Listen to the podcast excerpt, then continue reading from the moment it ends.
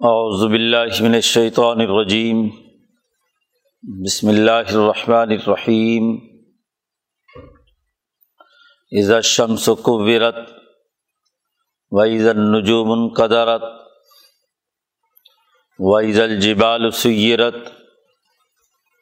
وعید العشار عطلت وعید الوحوش حشرت وعید البحار سجرت وعید النفوس ضویجت وعید المعودت سعیلت be ضمبن قطلت وعید الصحف نشرت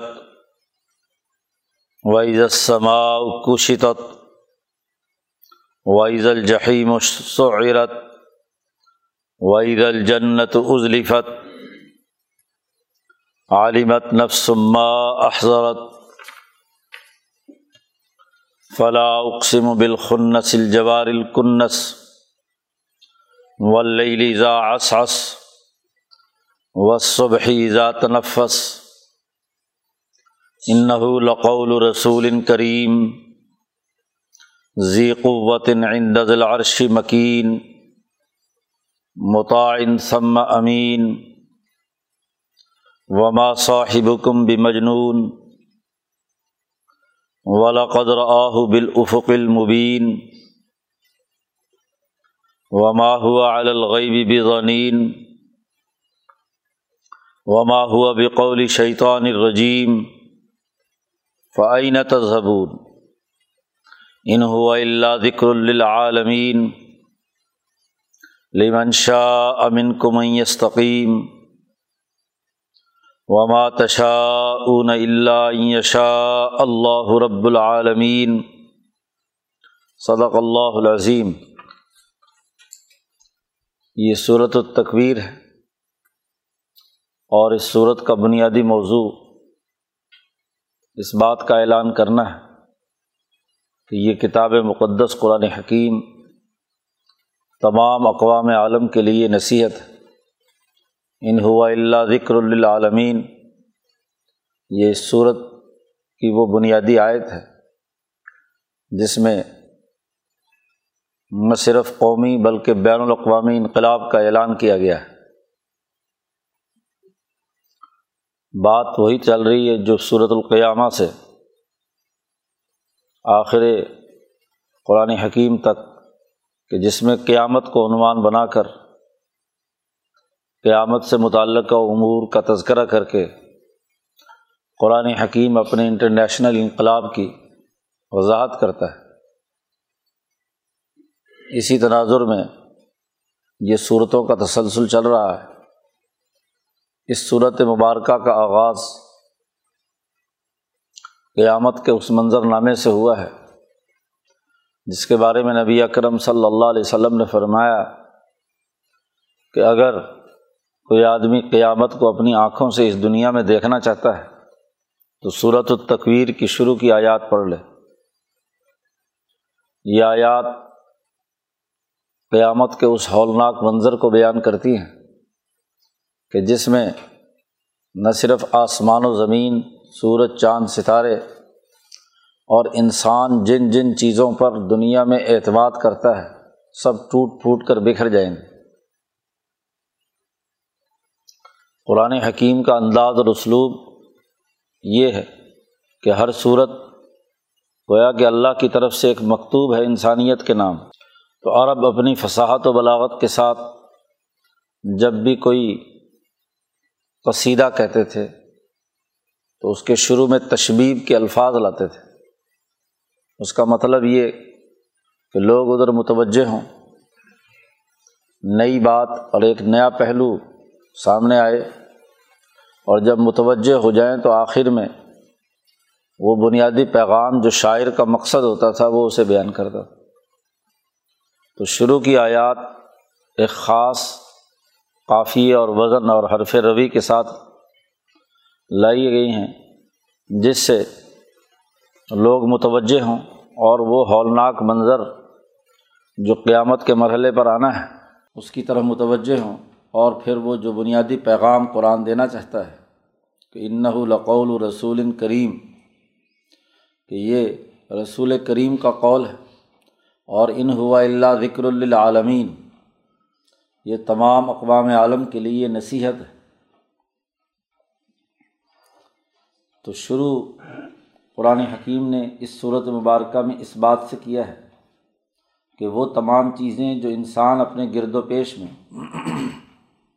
جن پر اعتماد کرتا ہے، وہ باقی نہیں رہیں گی مولانا سندھی رحمۃ اللہ علیہ فرماتے ہیں کہ انسان پیدا ہوتا ہے اور آہستہ آہستہ دنیا میں مختلف چیزوں پر اس کا اعتماد پیدا ہوتا ہے۔ پیدائش کے بعد اسے ماں پر اعتماد ہے، پھر باپ پر ہے۔ پھر گرد و پیش کی اشیاء کا جب مشاہدہ کرتا ہے اور مسلسل تجربات، مشاہدات یا تقلیدات کے ذریعے سے۔ گرد و پیش کی چیزوں کو جانچ پرکھ کر ان پر یقین پیدا کر لیتا ہے۔ سورج کی حرارت پر، چاند کی چاندنی پر، پہاڑوں کی طاقت اور قوت پر اور عرب معاشرے میں جہاں جانور رکھے جاتے تھے، وہاں دس ماہ کی گیابن اونٹنی پر ان تمام چیزوں پر اعتماد رکھتا ہے۔ یہ اعتماد جو عرضی چیزیں ہیں، ان پر بھی زمینی اشیا اور گرد و پیش میں پھیلی ہوئی ارضیاتی خصوصیات رکھنے والی چیزوں پر بھی ہے۔ اور یہی اعتماد اور علم اس کا بڑھتے بڑھتے ستاروں اور سیاروں کے گردش اور اس کے طلوع و غروب پر بھی ہے۔ سات سیارات ہیں جو اس پورے نظام میں اس زمانے کے مطابق کردار ادا کرتے تھے، جن میں دو ستارے یعنی سورج اور چاند، فلکیات اور علم نجوم میں وہ ستارے کہلاتے ہیں کہ جو بالکل طے شدہ نظام کے تحت کردار ادا کرتے ہیں۔ سورج طے شدہ نظام الاوقات کے تحت طلوع ہوتا ہے۔ اور غروب ہوتا ہے۔ ایسے ہی چاند کی چاندنی طے شدہ راتوں میں آتی ہے اور وہ اپنا سفر پورا طے کر لیتا ہے۔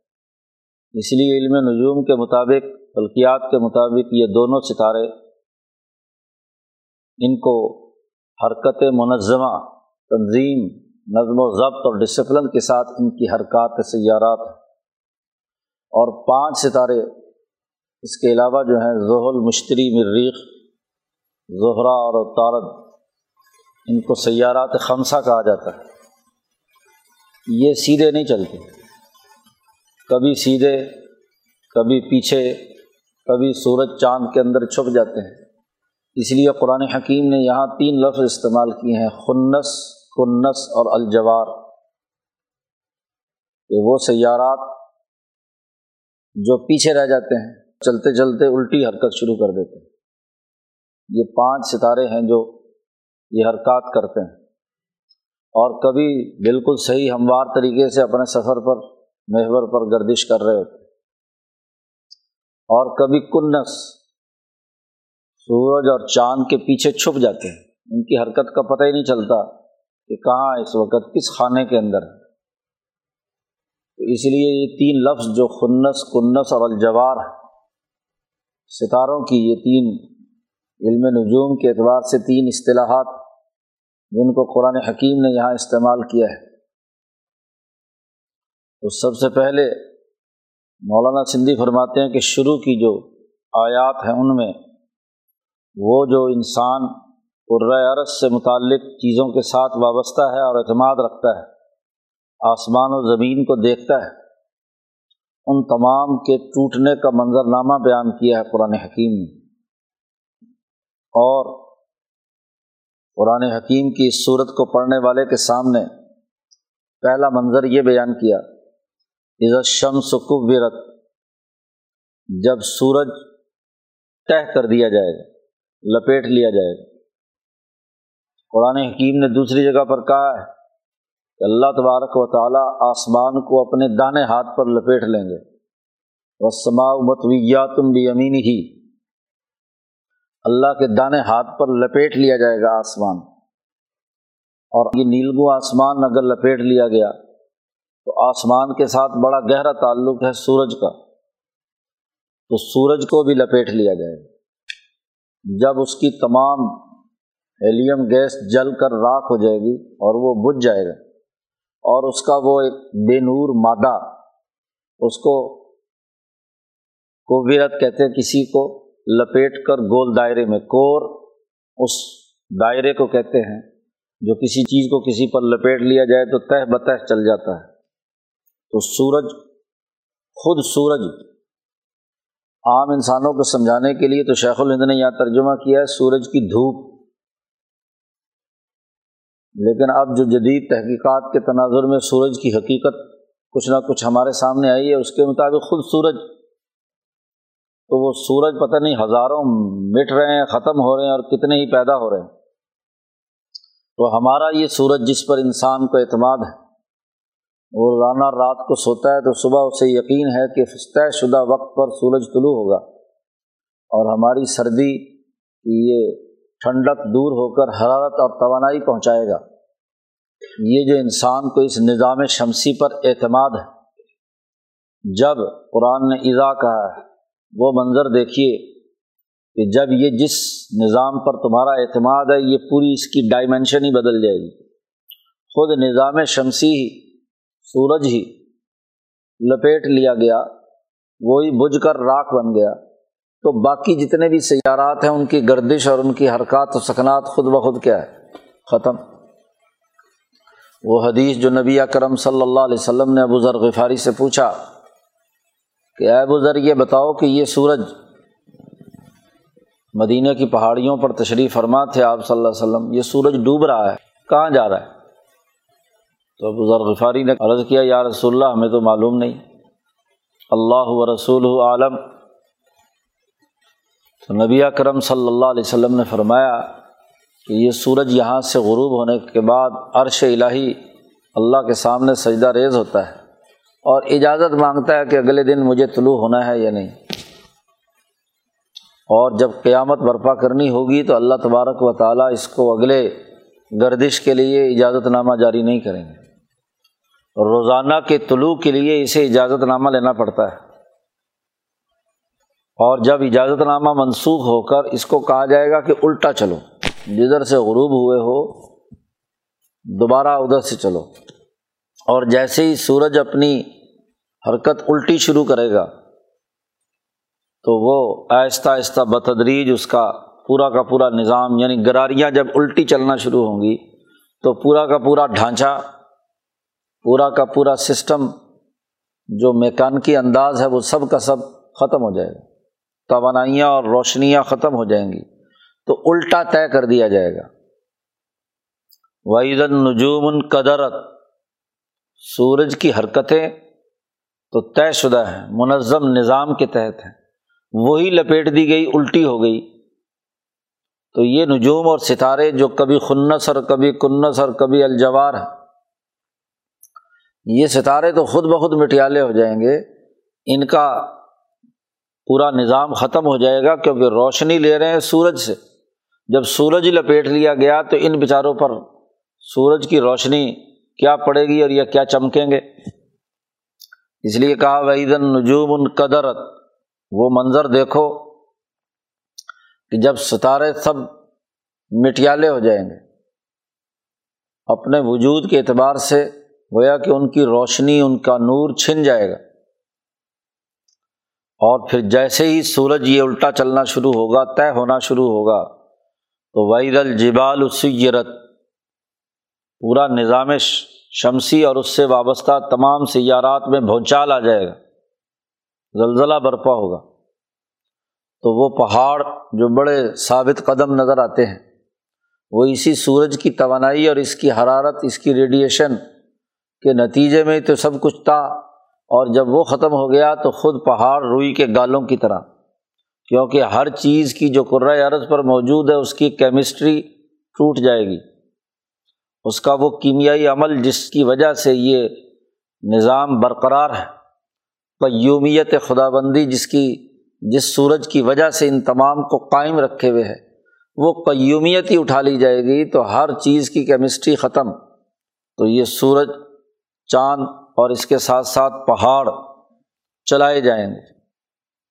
اور عرب معاشرے چونکہ اونٹ چلاتے، بکریاں چلاتے اور خاص طور پر وہ اونٹنی جو نو دس مہینے کی گیابن ہوتی تھی جو پیدا ہونے والی یہ بڑی امیدیں اس سے وابستہ رکھتے تھے۔ تو وہ اونٹنیاں جن کو وہ بہت حفاظت کرتے تھے، قرآن کہتا ہے وعید العشار عطلت اشار دسویں مہینے میں داخل ہونے والی اونٹنی بھی چھٹی پھرے گی۔ کوئی اسے ہاتھ تک بھی نہیں لگائے گا، نہ مالک کو پرواہ ہوگی۔ کیونکہ ان زلزلہ ساعت شی و نظیم یہ بہت بڑا زلزلہ ہے، بہت بڑی چیز ہے۔ اس دن تو دودھ پلانے والی اپنے دودھ پیتے بچے کو بھول جائے گی۔ عورتیں اور مادائیں اپنے پیٹ میں موجود حمل کو ختم کر دیں گی۔ تزحل کل مرضیات عامہ ارضات و تضا کل ذات حمل حملہ و ترنا سا سکارا تو اس وقت دیکھے گا کہ لوگ بے ہوش ہیں، نشے کی حالت میں ہے حالانکہ وما ہم بھی سکارا انہوں نے کوئی نشہ پیا ہوا نہیں ہوگا۔ بغیر نشہ پیے کے ہی نشے کی حالت میں ہوں۔ گے کیونکہ ان کے سسٹم کو بھی کنٹرول کرنے کا جو نظام ہے، وہ سب ڈسٹرب ہو گیا۔ تو یہ خود بھی کیا ہے؟ پاگل پن کی طرح پھر رہے ہوں گے۔ تو وہ اونٹنی بھی اتلت۔ وہ بھی ادھر ادھر چھٹی پھر رہی ہوگی اور وہ جو اس کے مالکان ہیں ان کو بھی کوئی پرواہ نہیں ہوگی۔ ایسا خوفناک منظر ہوگا اس عرض پر کہ وعید الوحوش و حوشیرت تمام وحشی جانور جو جنگلوں میں رہتے ہیں، وہ اس زلزلے اور خوف کی حالت میں وہاں سے نکل کر بھاگیں گے، ایک جگہ خوف سے جمع ہو جائیں گے۔ جنگل میں ہی جمع ہو جائیں یا شہری آبادی میں آ کر جو جانور گھریلو جانور ہیں وہ اور وہ ایک جگہ پہ اکٹھے ہو جائیں۔ تو سب جانور اپنی جان بچانے کے لیے جو ایک دوسرے کے مخالف بھی ہیں، ایک دوسرے کو برداشت نہیں کرتے، وہ بھی سب ایک جگہ جمع ہو جائیں گے۔ خوف کا یہ عالم ہوگا۔ کیونکہ ہر ایک کے دماغ کا، اس کی روح کا جو کنٹرول ہے، وہی ختم ہو گیا۔ تو وہ جو سینس ہے، باقی نہیں رہی کہ یہ شیر ہے اور یہ بیچاری بکری ہے۔ تو ان وہ بات ہی نہیں رہی تو کون شیر ہوگا جو کس بکری پر جھپٹے گا؟ سب ایک جگہ جمع ہو جائیں گے۔ قرآن کہتا ہے، نقشہ دیکھنا ہو تو وعید البہار سجرت۔ یہ بڑے بڑے دریا اور سمندر جو ہیں، ان میں آگ لگا دی جائے گی۔ سجرت جھونکے جائیں گے۔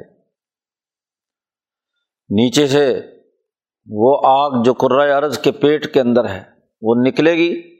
اور تمام سمندروں کے اندر آگ بھڑکی ہوئی ہوگی بھڑکتی ہوئی آگ۔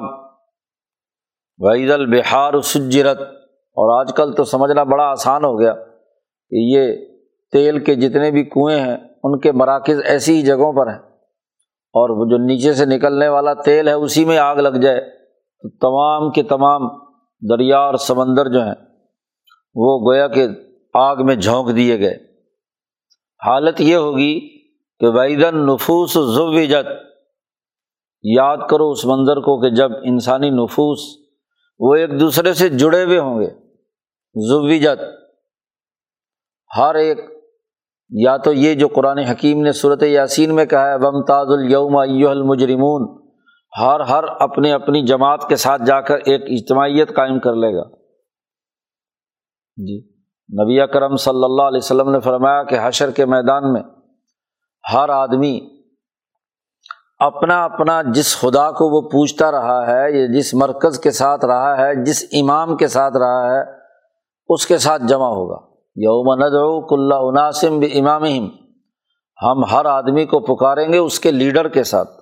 جیسا لیڈر ہوگا، اسی کے ساتھ اس کا حشر ہوگا۔ کوئی چوروں کے ساتھ ہے، کوئی ڈاکوؤں کے ساتھ ہے، کوئی لٹیروں کے ساتھ ہے کوئی امبیا کے ساتھ ہے، کوئی صحابہ کے ساتھ ہے، کوئی الاظم لوگوں اور اللہ کے ساتھ ہے۔ تو ہر ایک کا حشر اس کے مطابق ہوگا۔ بلکہ حشر کے میدان میں جس کو وہ خدا سمجھتا رہا، سورج کو پوجنے والے، چاند کو پوجنے والے جی پتھروں کو پوجنے والے، عیسیٰ علیہ السلام کو اللہ کا بیٹا کہنے والے، عزیر کو بیٹا کہنے والے، وہ ہر ایک اس کے ساتھ جڑ جائیں گے۔ اسی کے پاس جمع ہو جائیں گے۔ زوجت گروپنگ ہوگی۔ یعنی پرانا سارا سسٹم ٹوٹ جائے گا اور نیا نظام وجود میں آئے گا، نئی انسانی اجتماعیت حشر کے میدان میں ہوگی۔ واحد المعودت سعیلت اور وہ منظر یاد کرو کہ جب زندہ درگور کی ہوئی لڑکی کے بارے میں سوال کیا جائے گا، باپ سے پوچھا جائے گا، تم نے اپنی بیٹی کیوں ماری؟ عربوں میں دستور تھا شرم کی وجہ سے یا اخراجات کی بھوک کی وجہ سے اپنی بچیوں اور لڑکیوں کو زندہ درگور کر دیتے تھے۔ خود گڑھا کھودتے، بچی کو بیچ میں کھڑا کرتے اور مٹی ڈال کر اسے دفنا دیتے۔ یہ انسانیت کے خلاف بہت بڑا جرم ہے۔ اور وہ بھی ایک کمزور عورت پر۔ تو قرآن کہتا ہے کہ وہ منظر ایسا ہوگا کہ وعید المعودت جو زندہ بیٹی گاڑ دی تھی زمین میں معودہ سعلت اس کے بارے میں پوچھا جائے گا کہ بے ضم بن قطلت اس معصوم بچی کا کیا گناہ تھا جس کی بنیاد پر یہ قتل کر دی گئی؟ کیوں اسے قتل کر دیا گیا؟ اور باپ کے پاس کوئی جواب نہیں ہوگا رشتے داروں کے پاس کوئی جواب نہیں ہوگا۔ واحد صحف و نشیرت وہ منظر ایسا ہوگا کہ جس میں لوگوں کے نامہ ہے اعمال اڑا دیے جائیں گے، نشر کیے جائیں گے، پھیلائے جائیں گے۔ ہر ایک کو اس کے دائیں یا بائیں ہاتھ میں اس کا نامہ اعمال دے دیا جائے گا۔ قیامت کے آغاز سے لے کر حشر کے میدان تک کے مختلف مناظر ہیں جو قرآن حکیم یہاں دیکھنے کی دعوت دیتا ہے کہ صحیفے اور اعمال نامے کھول کر لوگوں کے ان کے حوالے کر دیے جائیں گے، نشر کر دیے جائیں گے۔ حالت یہ ہوگی کہ بھائی سما کشت آسمان کو کھال کی طرح ادھیڑ لیا جائے گا۔ کاشاتا عربی میں کہتے ہیں، کسی کھال، کسی کی کھال ادھیڑنا، نکالنا، بکری کی، بھیڑ کی۔ جی۔ تو پورا آسمان جو تمہیں نیلگوں اس وقت نظر آ رہا ہے، اس کو جیسے کھال اتاری جاتی ہے، ایسے اس کی کھال اتار لی جائے گی۔ آسمان الگ ہو جائے گا۔ چھلکا اس کا جب اترے گا، تو اس کے پیچھے کیا ہے؟ وہ سب کچھ ظاہر ہو جائے گا۔ اور وہ کیا ہے؟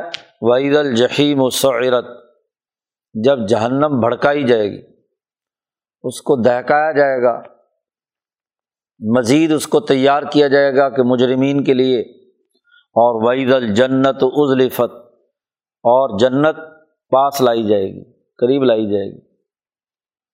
آسمان کی کھال جیسی ادھیڑی تو چاروں طرف آسمان ہی ہے۔ عرض تو اس کے اوپر گردش کر رہا ہے، تو جہنم بھی آ جائے گی اور جنت بھی حاضر ہو جائے گی۔ قرآن نے یہاں یہ ایزا ایزا ایزا ایزا جب جب یہ سارا منظر نامے دیکھ لو اور یہ سب کچھ ٹوٹ پھوٹ کر بکھر جب جائے گا، تو اس کا جواب آیا ہے کہ عالمت نفس ما احضرت ہر انسان جان لے گا کہ جو کچھ اس کے نامہ اعمال میں حاضر ہے، جو وہ لے کر آیا ہے اللہ کے حضور میں پچاس، ساٹھ، سو سال کی زندگی میں، جو اعمال، جو افکار، جو خیالات، جو تصورات، جو اخلاق اور اقدار اس کی رہی ہیں، وہ سب کی سب وہ جان لے گا کہ یہ میرا نامہ اعمال ہے، یہ میرا کردار رہا ہے، یہ میری سیرت رہی ہے۔ یہ میرے افعال اور اخلاق رہے ہیں۔ ہر آدمی مکمل طور پر خود جان لے گا۔ خود ہی گویا کہ پرچہ حل کر کے اپنے لیے سزا یا انعام کے بارے میں مطمئن ہو جائے گا کہ ہاں واقعی یہ یہ جرائم میں نے کیے ہیں اور یہ واقعی میں نے یہ یہ نیک کام کیے ہیں۔ عالمت نفسما احضرت گویا کہ تمام چیزیں فنا کی گھاٹ اتر جائیں گی، لیکن یہ نفس انسانی ایک ایسا پیچیدہ اور متنوع مخلوق ہے کہ یہ باقی ہوگا، نہ صرف باقی ہوگا، بلکہ اس نفس کے اندر جو بھی کچھ موجود ہے، وہ بالکل عین الیقین اور علم الیقین کے طور پر ان کے سامنے آ جائے گا۔ اس کا پورا علمی نظام، پورا کا پورا سسٹم سامنے آ جائے گا۔ قرآن حکیم نے یہاں اس سے پہلے عرض اور اس سے جو مشاہداتی چیزیں تھیں، ان کو اضاء کے ذریعے سے بیان کیا۔ پھر قرآن حکیم نے مزید اگلی بات، یہ وہ چیزیں ہیں جن کا تعلق انسان کی قوت بہیمیہ کے ساتھ ہے۔ سورج کی توانائی سے، چاند کی چاندنی سے، پہاڑوں کی طاقت سے، اونٹنی کے دودھ اور بچوں سے، جانوروں سے، وغیرہ وغیرہ دریاؤں سے ان تمام چیزوں سے انسان اپنی جسمانی یعنی حیوانی قوت کو مضبوط کرتا ہے۔ اس کی جو ملکی قوت ہے، اس ملکی قوت کے پیچھے ملائے سافل اور ملائے اعلیٰ دونوں کی قوتیں کار فرما ہے۔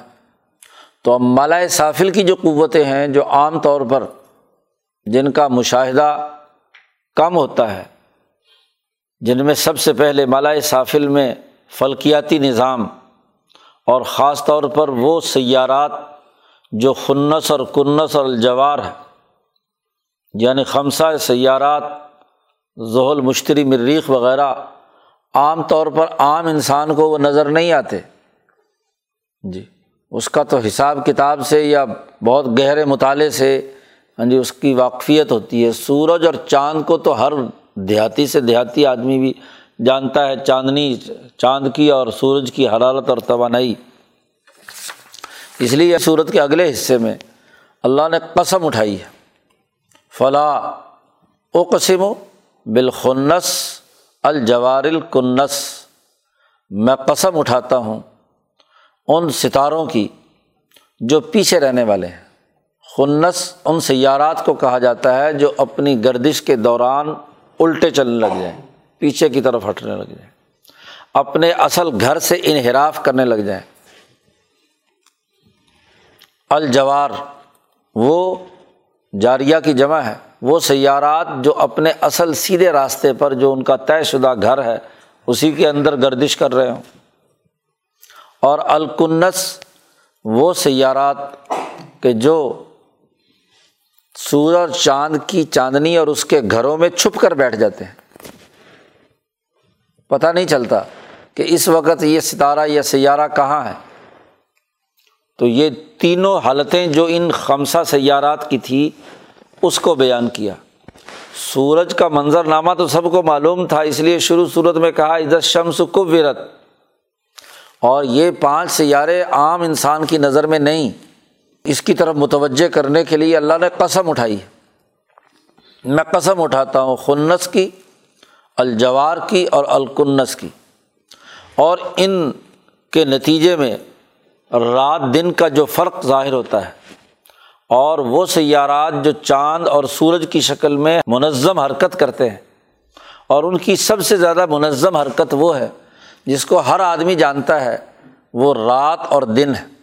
اس لیے قسم اٹھائی یہاں و ازا اس رات کی جب وہ پھیل جائے اور وہ صبح ازا تنفس، اور صبح کی قسم جب وہ سانس لے۔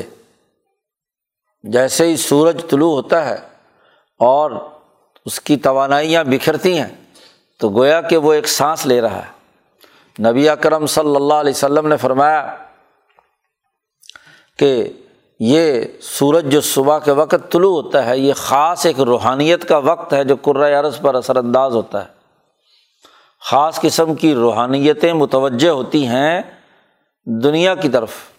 تو یہ نبی اکرم صلی اللہ علیہ وسلم نے یہ جو اوقات مقرر کیے ہیں نمازوں کے، امام شاہ ولی اللہ فرماتے ہیں کہ یہ خاص روحانیتوں کے نازل ہونے کا وقت ہے۔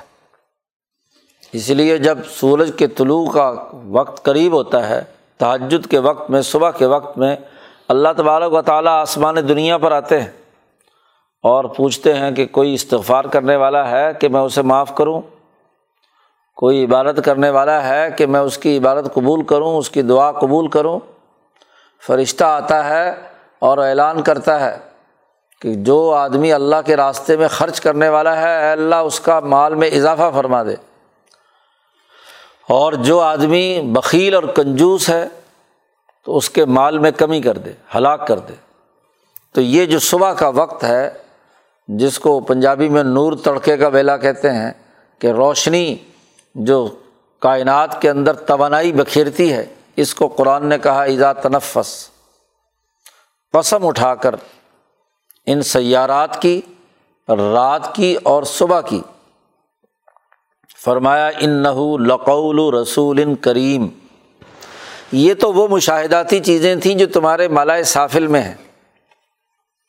لیکن یہ تو سب کی سب کیا ہے؟ منحرف ہونے والی ہیں، مٹنے والی ہیں۔ اس سے اوپر ایک طاقت ہے مالا اعلیٰ کی۔ اور اس مالا اعلیٰ کی طاقت سے یہ کتاب آئی ہے، قرآن حکیم۔ اور اس کے اللہ اور انسانوں کے درمیان دو ہی راوی ہیں۔ ایک جبرائیل امین اور ایک النبی الامین۔ حضرت محمد مصطفیٰ صلی اللہ علیہ وسلم دونوں کا تذکرہ کیا قرآن نے کہ انہو، یہ قسم اٹھا کر جواب قسم آیا، ان تمام چیزوں کی قسم کہ بے شک یہ قرآن حکیم، یہ رسول کریم کا قول ہے۔ رسول کریم اس رسول کا اس بھیجے ہوئے کا جو بہت ہی عزت والا ہے یعنی جبرائیل امین، یہ ان کی بات ہے۔ مالا اعلیٰ کا فیصلہ ہے۔ امام شاہ ولی اللہ دہلوی نے حجرت اللہ میں اجماع البالا اعلیٰ قرار دیا ہے کتاب مقدس قرآن حکیم کو کہ مالا اعلیٰ کا جب اجماع ہو گیا اور وہ اتفاق ہو گیا کہ یہ حکم زمین پر جاری ہونا چاہیے اور وہ جو فیصلہ تحریر شدہ ہے وہ جبرائیل کے زبانی دنیا میں منتقل ہوتا ہے۔ تو ان چیزوں کی قسم اٹھا کر کہا کہ ان لقول رسول کریمن کہ یہ کتاب مقدس قرآن حکیم رسول کریم کا قول ہے، ایک معزز بھیجے ہوئے کا۔ یہ جبرائیل کی ذاتی بات نہیں ہے، جبرائیل رسول ہے، اسے پیغام دے کر بھیجا گیا ہے، اور وہ ایسا رسول ہے جو کریم، بہت عزت والا ہے۔ پوری کائنات کے نظام جو تکوینیات کا نظام ہے، بالخصوص اور تشریعیات کا نظام ہے، اس کا چلانے والا اللہ کی طرف سے جو نمائندہ ہے، وہ جبرائیل ہے۔ اس لیے وہ بہت ہی عزت کے مقام پر ہے۔ ایسی عزت کے ذی قوت، بہت ہی طاقت اور قوت والا ہے۔ کسی کی مجال نہیں کہ وہ اس قول کو جو جبرائیل اوپر سے نیچے لا رہا ہو، کوئی شیطان اس میں مداخلت کر سکے۔ اس کو اگر اس تناظر میں سمجھا جائے کہ علم نجوم کا اثر تھا نبی اکرم صلی اللہ علیہ وسلم کی آمد سے پہلے، یہ خنس، جوار، کنس وغیرہ وغیرہ، یہ ساری چیزیں ان کے یہاں معروف اصطلاحات کے طور پر تھیں۔ اور وہاں کوئی کاہن بیٹھ کر، کوئی گفتگو کرتا تھا، کوئی پیشین گویا مستقبل کی بات بیان کرتا تھا۔ تو اس وقت عربوں کے یہاں یہ بات مشہور تھی کہ کوئی نہ کوئی اس کے ساتھ روحانی رابطہ کرنے والا ہے جو اوپر سے اس کو کوئی پیغام لا کر دیتا ہے، اللہ کی طرف سے اور یہ لوگوں کے سامنے بیان کرتا ہے۔ اسی لیے کاہن کے بارے میں سوال کیا صحابہ نے حضور صلی اللہ علیہ وسلم سے۔ بخاری شریف میں روایت ہے کہ صحابہ نے پوچھا، یا رسول اللہ، یہ کاہن کے پاس جانے سے آپ نے منع فرمایا ہے؟ تو کاہن بسا اوقات ایسی کوئی بات کہہ دیتے ہیں جو بالکل سچی ثابت ہوتی ہے، پیشین گوئی بالکل صحیح ہوتی ہے۔ تو اس کی کیا وجہ ہے؟ تو آپ صلی اللہ علیہ وسلم نے فرمایا کہ یہ شیطان اور جن آسمان دنیا کے قریب جاتے ہیں اور وہاں جو فیصلے اللہ کی طرف سے فرشتوں میں تقسیم ہو رہے ہوتے ہیں، تو وہاں کوئی کان لگا کر تھوڑی بہت بات ان کو سنائی دیتی ہے۔ اتنے میں شہاب ثاقب آتا ہے اور ان کو مار دیتا ہے۔ لیکن یہ جو ایک آدھ بات انہوں نے سنی ہے، تو وہ لا کر اپنے اس کاہن کے سامنے، اس کے کان میں بیان کرتے ہیں۔ نبی اکرم صلی اللہ علیہ وسلم نے فرمایا ککر کراتی دجاجا جیسے مرغی کڑکڑ کرتی ہے، ایسے ہی یہ بھی کڑکڑ کرتے ہیں اس کے کان میں۔ لیکن وہ ایک بات تو صحیح ہوتی ہے، اور اس کے ساتھ ننانوے جھوٹ میاں تک قذبہ سو جھوٹ اس کے ساتھ ملا کر اس کو کاہن کو بیان کرتے ہیں، تو وہ ایک آدھ پیشن گوئی اس کی سچی نکل آتی ہے، تو اس کا کام بلند ہو جاتا ہے۔ تو یہ کہانت کا جو سلسلہ تھا، تو اللہ پاک نے فرمایا کہ یہ جو قول نبی اکرم صلی اللہ علیہ وسلم پر آیا ہے، یہ وہ شیطان یا کسی جن کی وجہ سے نہیں ہے کہ وما ہوا بھی قول شیطان الرجیم یہ شیطان الرجیم کا قول نہیں ہے۔ یہ تو رسول کریم کا قول ہے۔ شیطان رجیم تو وہ ہے جس کو راندہ درگاہ ہوا ہے، جس کے اوپر تو شہاب ثاقب پھینکا جاتا ہے۔ وہ الٹی سیدھی باتیں آ کر کاہن کو بیان کرتا ہے۔ تو نبی اکرم صلی اللہ علیہ وسلم نہ کاہن ہے نہ شاعر ہیں، نہ شاعر ہیں، نہ مجنون ہیں۔ ان کے پاس جو اللہ کی طرف سے پیغام لانے والا ہے، وہ بڑی عزت والا ہے، ذی قوتن بڑا طاقتور ہے۔ کوئی جن ان سے کوئی بات نکلوا نہیں سکتا۔ عند ضلع عرشی مکین اور عرش کے مالک کے پاس اس کا بہت اونچا ٹھکانا ہے۔ وہ اللہ کے دربار کا سب سے اونچا وزیر ہے۔ ہاں جی بہت اونچا مقام ہے اس کا۔ تو جبرائیل جس کی طاقت اور قوت بہت اونچے درجے کی ہے متعین جبرائیل کا مقام یہ ہے کہ وہ متا ہے۔ جو بھی وہ حکم دے جو ڈسپلن جاری کرے، کائنات میں کسی کی مجال نہیں ہے کہ اس کی خلاف ورزی کر دے۔ ہر ایک اس کا فرما بردار ہے۔ اور پھر سما امین، اس کے بعد وہ فرشتہ بہت ہی امانت دار ہے۔ امین بھی ہے۔ اس میں کسی قسم کی خیانت نہیں کہ اس کتاب میں، اللہ کے کلام میں کوئی اپنی مداخلت کر کے اس کو اندر کوئی معنی بدل دے یا کوئی اور الفاظ بدل دے، نہیں۔ کریم بھی ہے، قوت والا بھی ہے، مکین بھی ہے متا بھی ہے، امین بھی ہے۔ یہ تمام اوصاف جبرائیل کے بیان کیے۔ اور اب نبی اکرم صلی اللہ علیہ وسلم کے حوالے سے بات ہو رہی ہے کہ وما صاحب کم بمجنون۔ تمہارا ساتھی جو ہے، اس پر بھی کوئی جنون کی کیفیت تاری نہیں۔ تم سمجھتے ہو کہ شاید کوئی جنون کی کیفیت ہے، جس کی وجہ سے یہ اس طرح کی باتیں کرتے ہیں۔ ایسی بات بھی نہیں ہے۔ وما صاحب کم بمجنون۔ ان کا حال تو یہ ہے کہ ولاقدر آہ بالافق المبین انہوں نے اس جبرائیل امین کو دیکھا تھا ایک واضح افق پر۔ یعنی دونوں جبرائیل امین اور رسول اللہ صلی اللہ علیہ وسلم کا رابطہ بھی افق مبین پر بڑا واضح اور دو ٹوک ہے۔ اس رابطے میں بھی کوئی انقطاع یا ارسال نہیں ہے۔ مکمل اتصال ہے۔ انہیں کھلی آنکھوں سے نبی کرم صلی اللہ علیہ وسلم نے جبرائیل کو دیکھا تھا۔ بخاری ہی کی روایت ہے کتاب بد الوحی میں کہ نبی اکرم صلی اللہ علیہ وسلم فرماتے ہیں کہ میں غار ہرا سے واپس آ رہا تھا۔ تو میں نے اوپر آواز پھڑ پڑاہٹ کی سنی۔ تو فرفا تو بصری السما میں نے اپنی آنکھیں آسمان کی طرف اٹھائیں۔ تو وہی جو غار ہرا میں پہلی دفعہ میرے پاس فرشتہ آیا تھا جالس اعلیٰ کرسی ایک بہت بڑی کرسی پر بیٹھا ہوا ہے، جس نے پورے افق کو گھیر رکھا ہے۔ تو مجھے وہ منظر یاد آ گیا جو غار ہرا میں تھا۔ اور اس کی وجہ سے جو مجھ پر خوف اور دہشت تاری ہوئی تھی، تو میں نے دیکھا کہ یہ تو وہی فرشتہ ہے۔ تو میں خوف زدہ ہو کر گر گیا، بے ہوش ہو گیا۔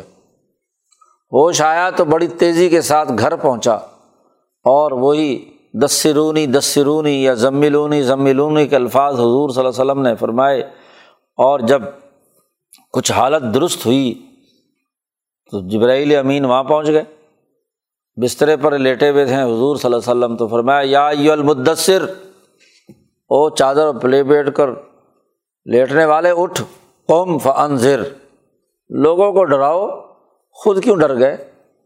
خود کیوں خوف زدہ ہو گئے؟ اٹھو اور فنظر اور ابا کا فکبر، چار بنیادی اخلاق جن کو شاہ صاحب نے بیان کیا ہے، انسانیت کے، وہ اگلی آیات میں بیان کیے گئے ہیں۔ تو راہ بالافق المبین، وہ بالکل افق مبین پر انہوں نے مشاہدہ کیا ہے۔ تو یہ بات جو کہی جا رہی ہے، یہ ایسے ہی اٹکل پچو یا کوئی گھڑی ہوئی بات نہیں ہے۔ اللہ سے کی بات ہے اور اللہ کی بات اور انسانوں کے درمیان دو ہی واسطے ہیں، ایک رسول کریم فرشتہ اور ایک نبی اکرم صلی اللہ علیہ وسلم کی رسول امین۔ جی یہ دو راوی ہیں۔ اور ان میں سے کسی کے اندر کوئی کمزوری نہیں ہے۔ طاقتور ہیں، قوت والے ہیں۔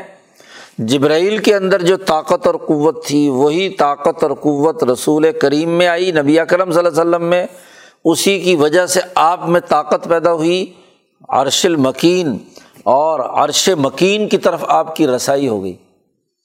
مولانا سندھی نے یہاں بہت اچھی بات کہی ہے کہ نبی اکرم صلی اللہ علیہ وسلم کو حضیرت القدس کا مشاہدہ کرایا گیا۔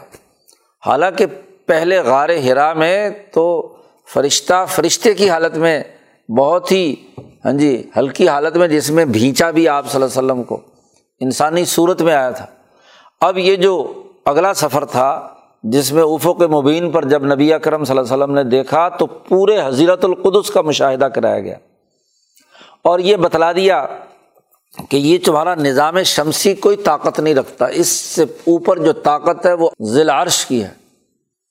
تو ضلع عرشی مکین ضلع عرش جو ہے، اس کی طاقت ہے اور اس کے دربار میں جو حاضر ہے، مکین ہے، جبرائیل امین اور وہ پورا مالا اعلیٰ کا، پورا کا پورا فرشتوں کا نظام وہ سب کا سب نبی اکرم صلی اللہ علیہ وسلم کو مشاہدہ کرایا۔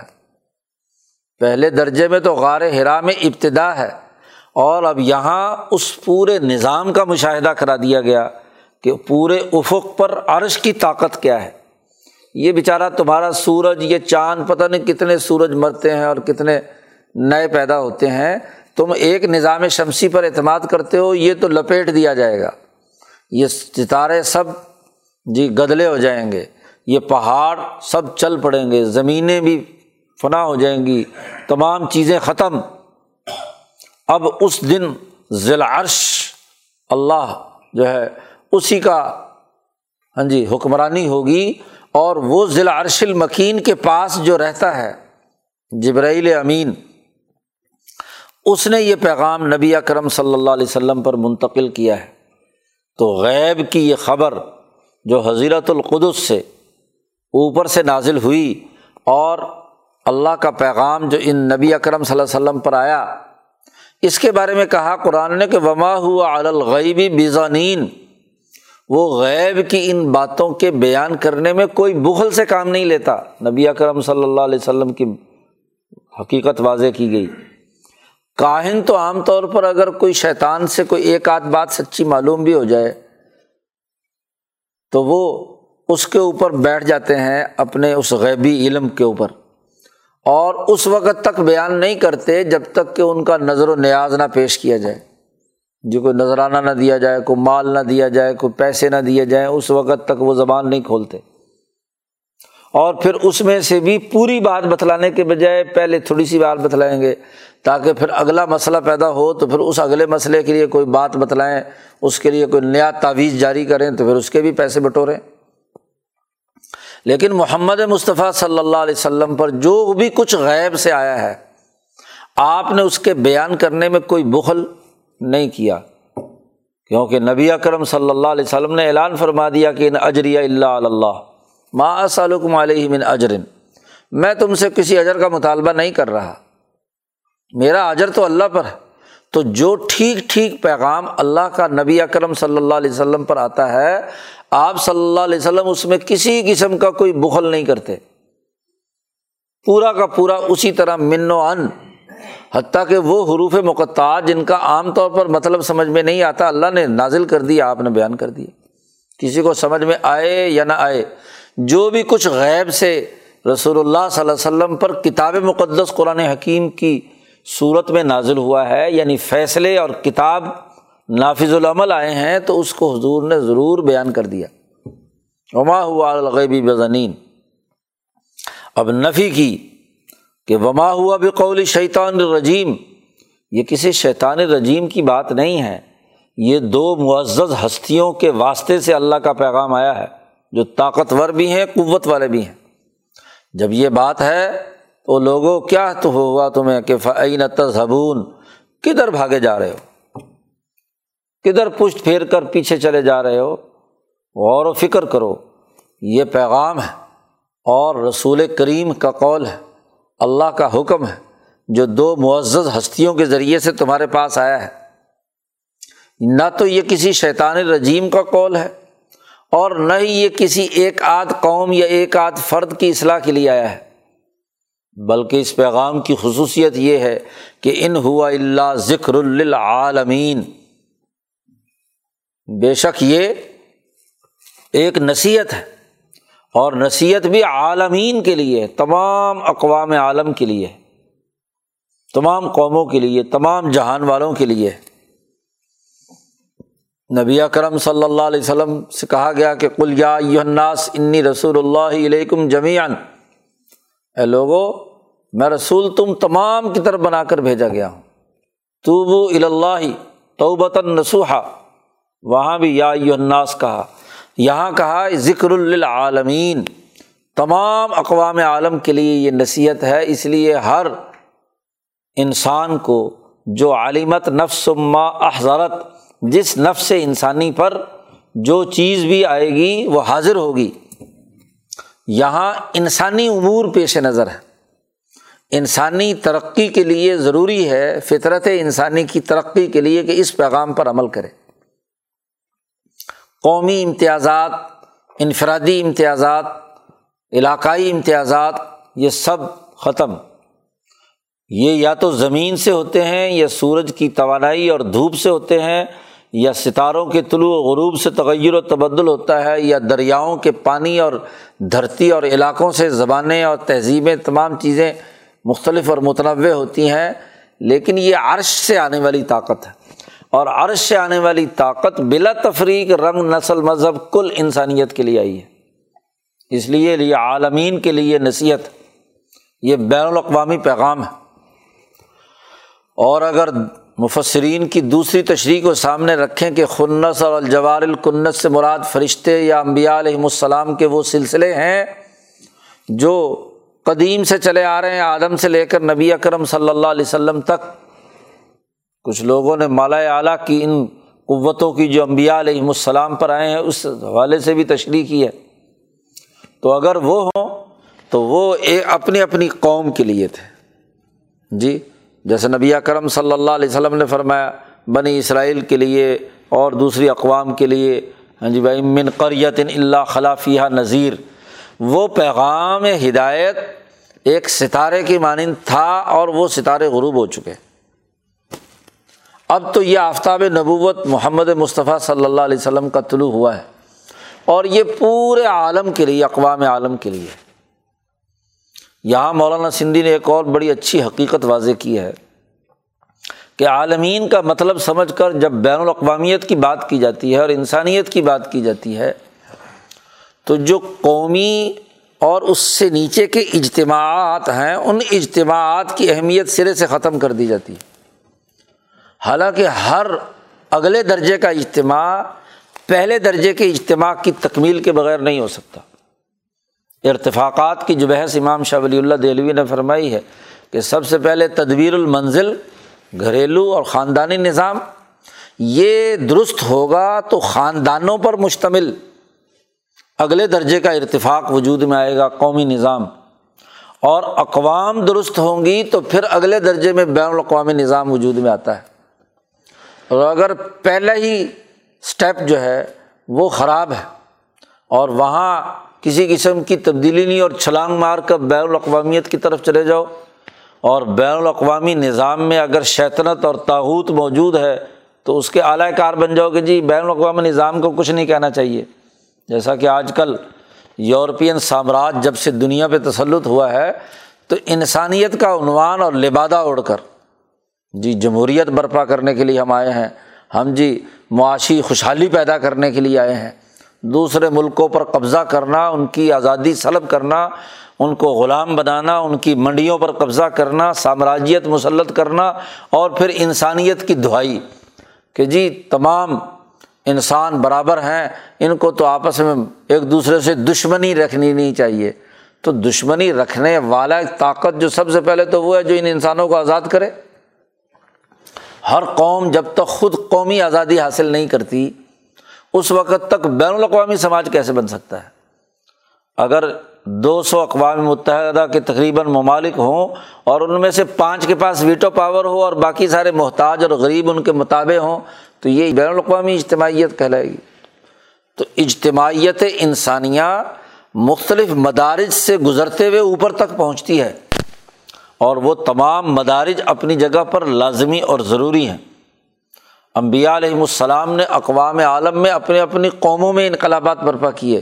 اور اب نبی کرم صلی اللہ علیہ وسلم کا زمانہ آیا ہے، تو یہ تمام اقوام عالم کو جہاں جہاں انبیاء علیہم السلام کی تعلیمات رہی ہیں اور خالص تعلیمات رہی ہیں، وحدت انسانیت کی بنیاد پر ان تمام تعلیمات کو ایک جگہ جمع کر دیا گیا۔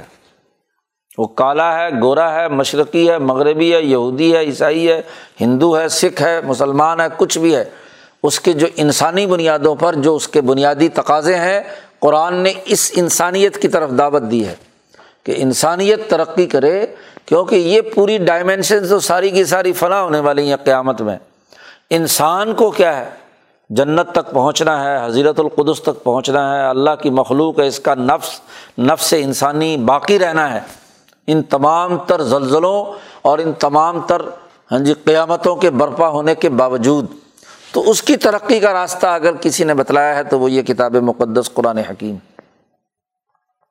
اسی لیے فرمایا، لمن شاہ من کم اینستقیم جو تم میں سے چاہے کہ وہ سیدھا راستہ چلنا چاہتا ہے۔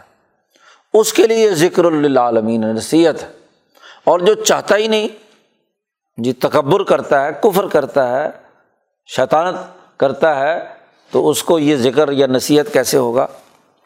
اور وما تشاؤن اللہ شاہ اللہ رب العالمین، اور تم نہیں چاہ سکتے مگر اس وقت جب اللہ رب العالمین چاہے گا۔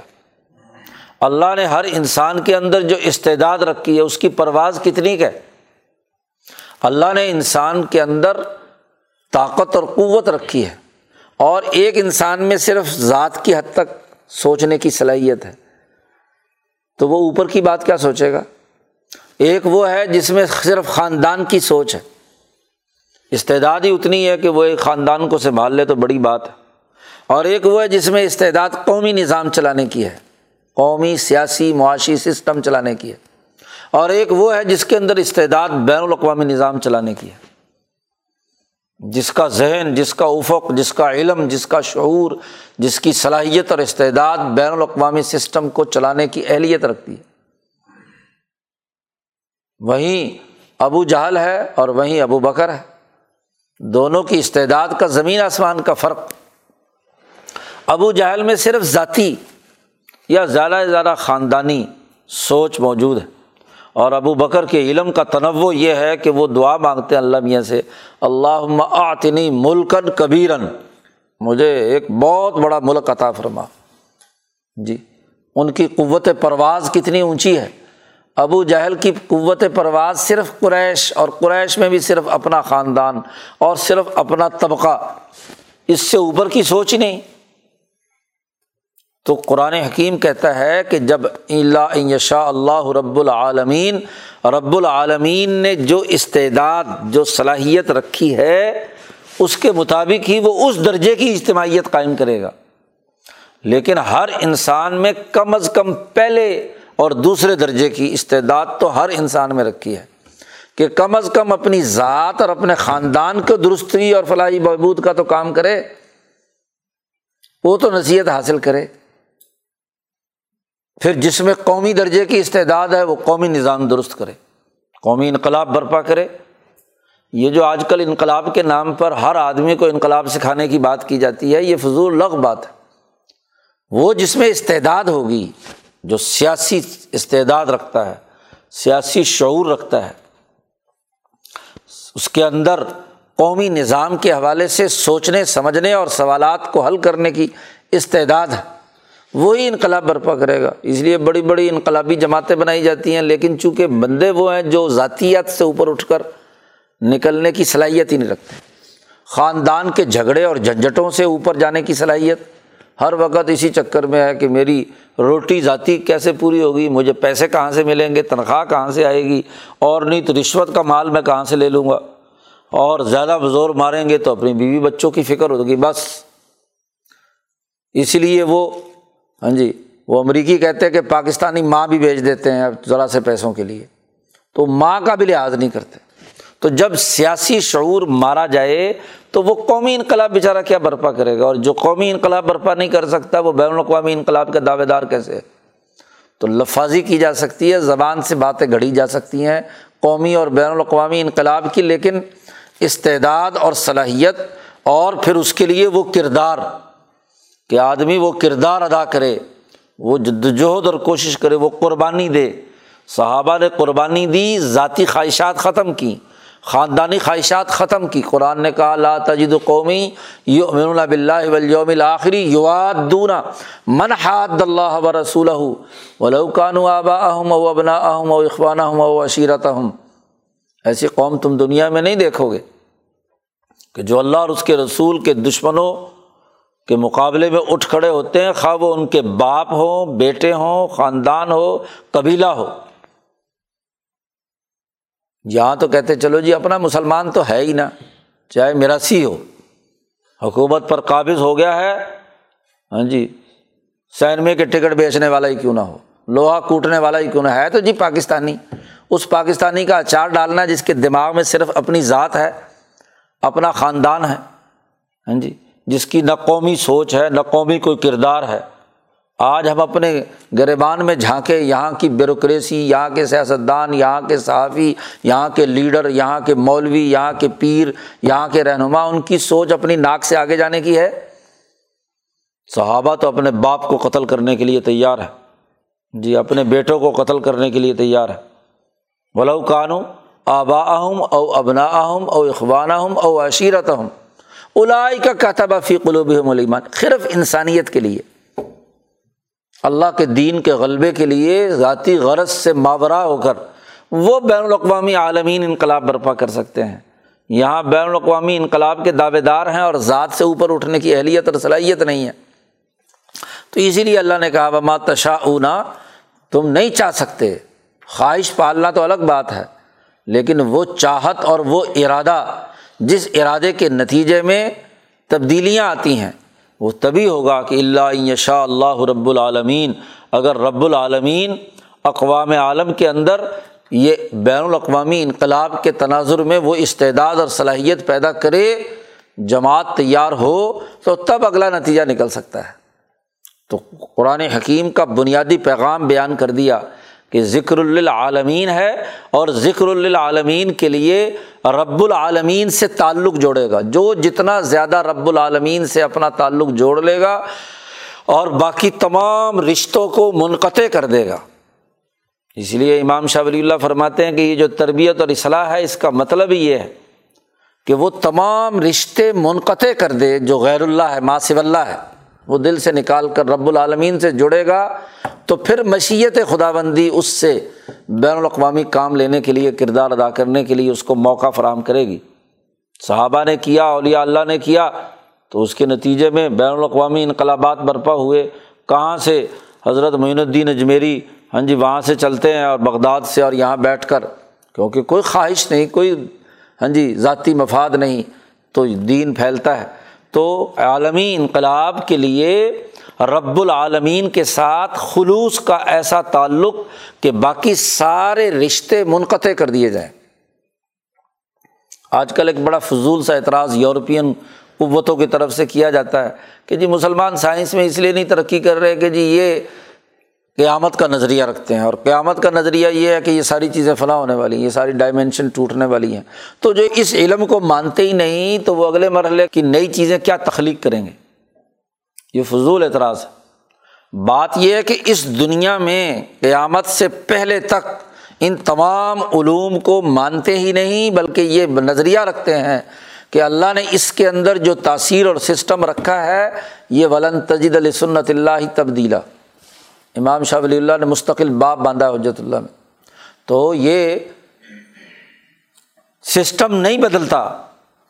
آکسیجن، پانی، زمین، سورج، چاند، ستارے اپنی جو جو کام کر رہے ہیں، قیامت تک ہر چیز طے شدہ نظام کے مطابق چل رہی ہے۔ اس پر پختہ یقین رکھتا ہے ایک مسلمان۔ اور اسی کی بنیاد پر غور و فکر کر کے نئے سے نئے راستے کھولتا ہے۔ ہاں جی۔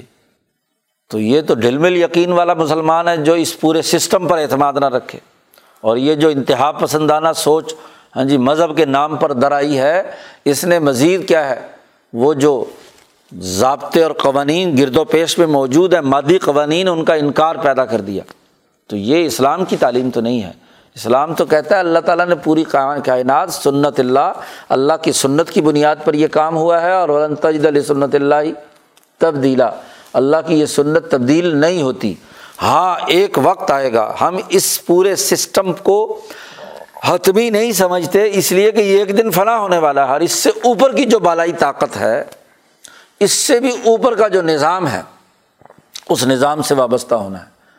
اس لیے شاہ عبد القادر صاحب رائے پوری فرماتے ہیں کہ یہ سائنسدان بھی شاید تجربے کرتے کرتے کسی وقت اللہ میاں تک پہنچ جائے ہاں جی۔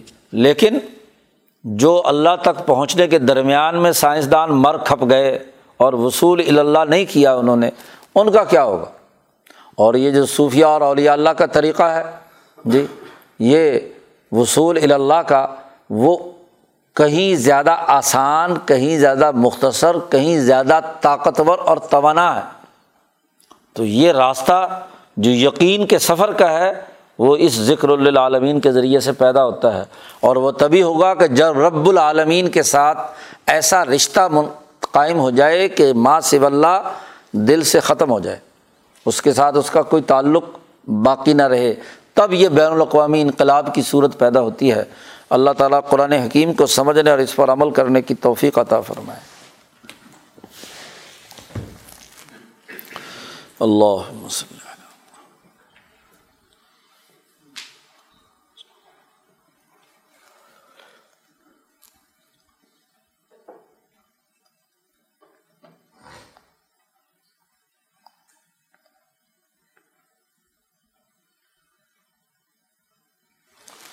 اجمعین۔